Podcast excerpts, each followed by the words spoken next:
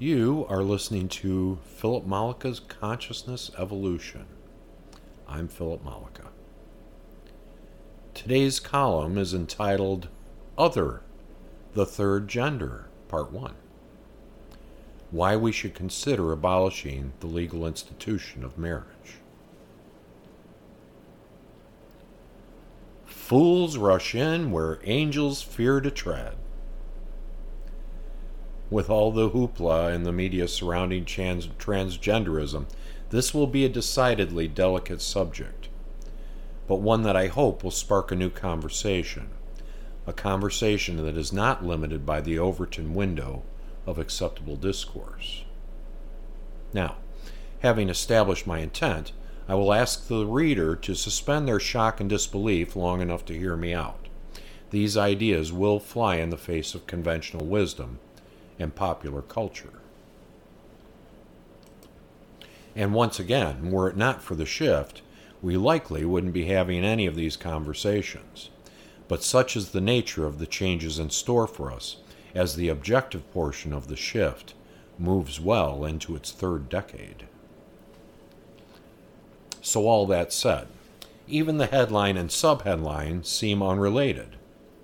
I will endeavor to show not only that humanity has developed a somewhat new third gender, but that our traditional views of gender and by extension relationships, sexual identity, and societal roles are mired in outdated beliefs that no longer serve us and limit our abilities to express ourselves freely and without government intervention. And that the legal institution of marriage is actually one of the root causes of our current struggles with identity.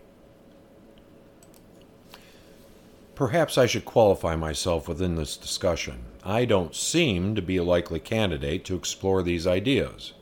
I am a white male living in the USA. I was born at the end of the boomers. That places me at retirement age. I was married for many years and raised a family. I had a career in IT.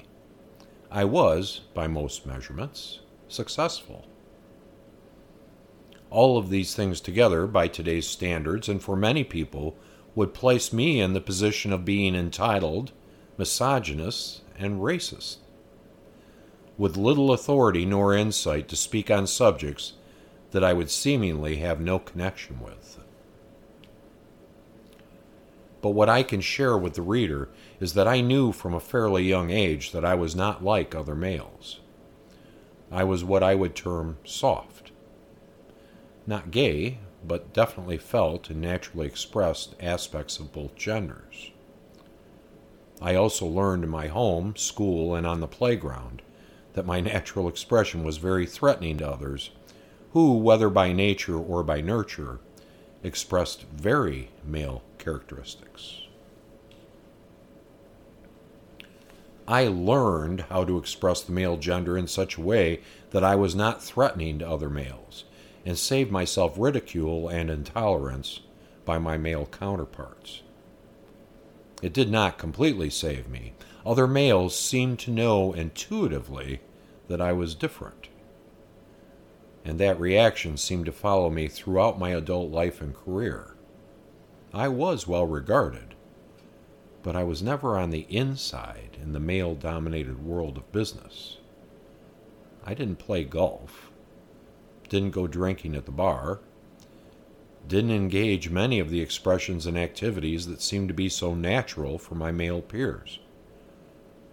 Once again, I definitely didn't come off as gay but I always felt like I was suspect.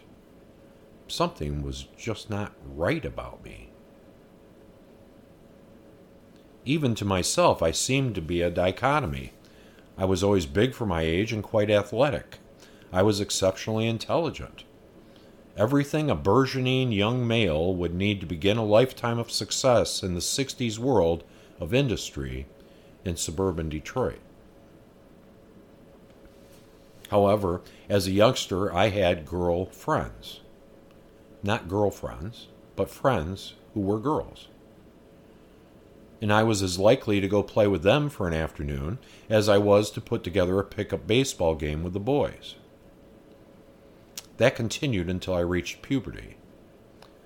Then hormones and gender roles took over, and the opposite sex became a target for sex, not playtime.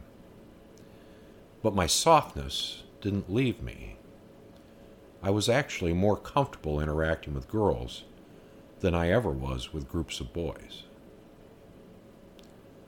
Boys seemed so uptight, always as if they had something to prove, always a competition. I was so naturally gifted in many ways that I didn't really feel a need to compete in those terms. Everything came easy to me. Much of my expression was actually cultivated to a certain extent through my family. A large family of seven children. I was number five, the beginning of the second portion of children my parents had, ten years between myself and my next older sister. At that time, a great deal of the chore of raising me was undertaken by my next two older sisters. My two brothers were the oldest and were already pretty much out of the house by the time I came along. 18 and out in those days. One brother on his own and working, and the other in Vietnam, never to return to the household. My younger two siblings were also sisters.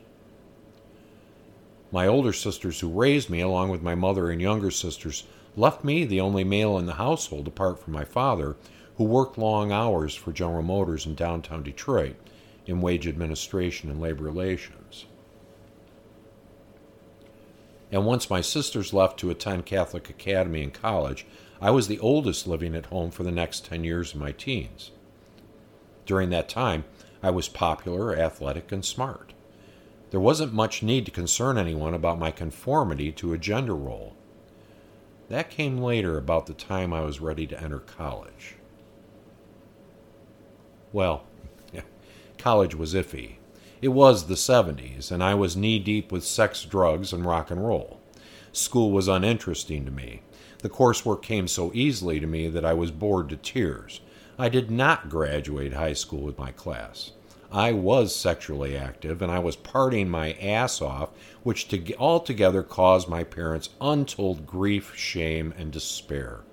They were so ill prepared to deal with me that they literally did not know what to do. During this time, I was caught many times with drugs, mostly innocuous things like weed and hashish. They were not innocuous at the time. I was also caught having sex with my then girlfriend at 16 years old.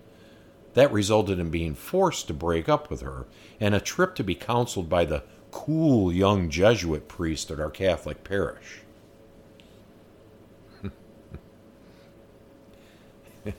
As soon as my senior year of high school was complete, unsuccessfully, I immediately took a job with another girlfriend's father at his Detroit flame hardening business. I worked and dinked around with community college, passing and failing some courses due to my lack of interest.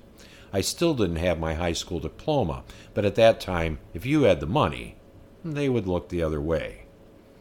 We jokingly referred to OCC as Only Chance College. In late high school and thereafter, I became acquainted with mushrooms and LSD. I acquired a half dozen hits of Owsley Orange Sunshine LSD.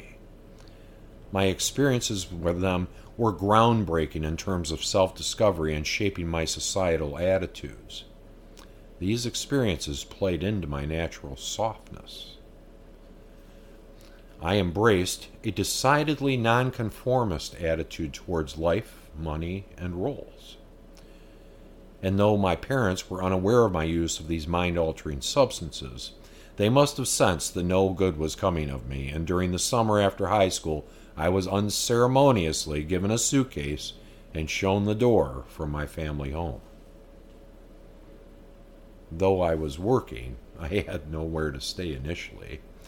My parents engaged my brother, home from Vietnam, married and working in real estate, to assist me in using my $3,000 of childhood savings to purchase a home in a rough area of Pontiac and to, shall we say, educate me on how to be a man.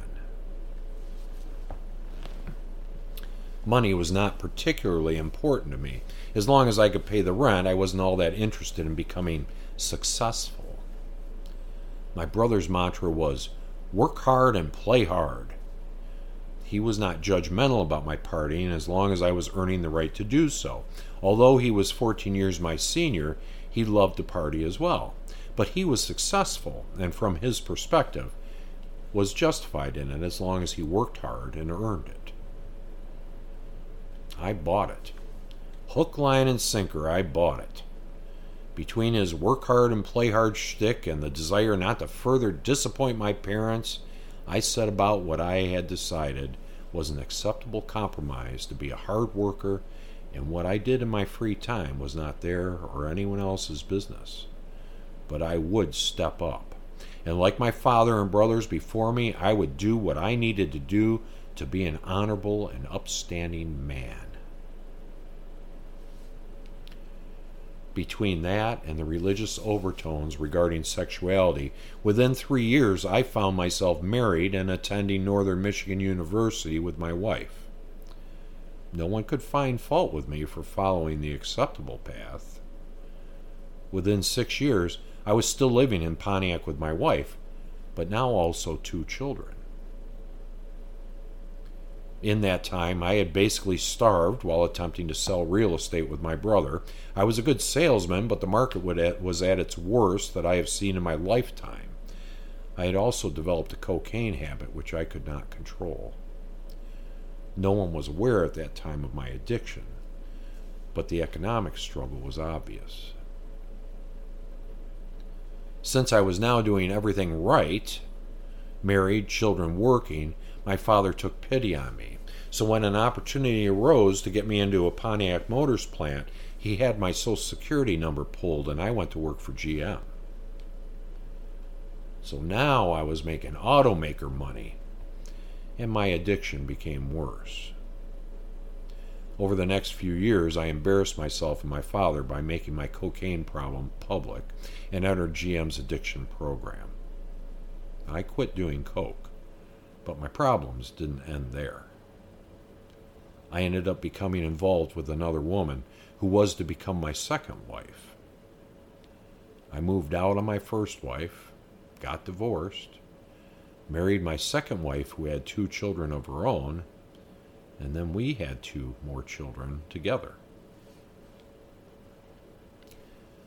By the time I was 28, I was now on my second marriage and was supporting six children. In less than 10 years, I went from free to literally up to my neck. The union finally caught up with GM hiring new people while others with seniority were laid off, and in 1987, my dalliance with GM was over permanently.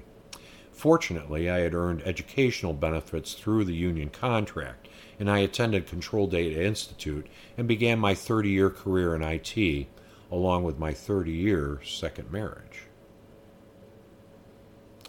All of this to show how I was sold a bill of goods. I was coerced to conform and accept the righteous and manly path that was expected of a male in the late 20th century. And I set about on a path that really was not an accurate reflection of who I naturally was. Had I been offered different acceptable choices for my expression, it is highly likely that I would have made choices more in line with my natural expression, and it would have like, likely saved me a great deal of consternation associated with the choices I did make. I do not regret the choices I did make, but I do see how those influences affected my life. In particular, I want to point out that my natural expression was other. Not necessarily male or female, but a more blended expression. That natural expression was squelched and shut down due to the influences I have described above. I settled on a path that I have only recently been able to recognize as I view the young people today who are struggling to assert their natural identities. And in that, it brings us to the topic of today's column, which we will explore in detail in part two. Stay tuned.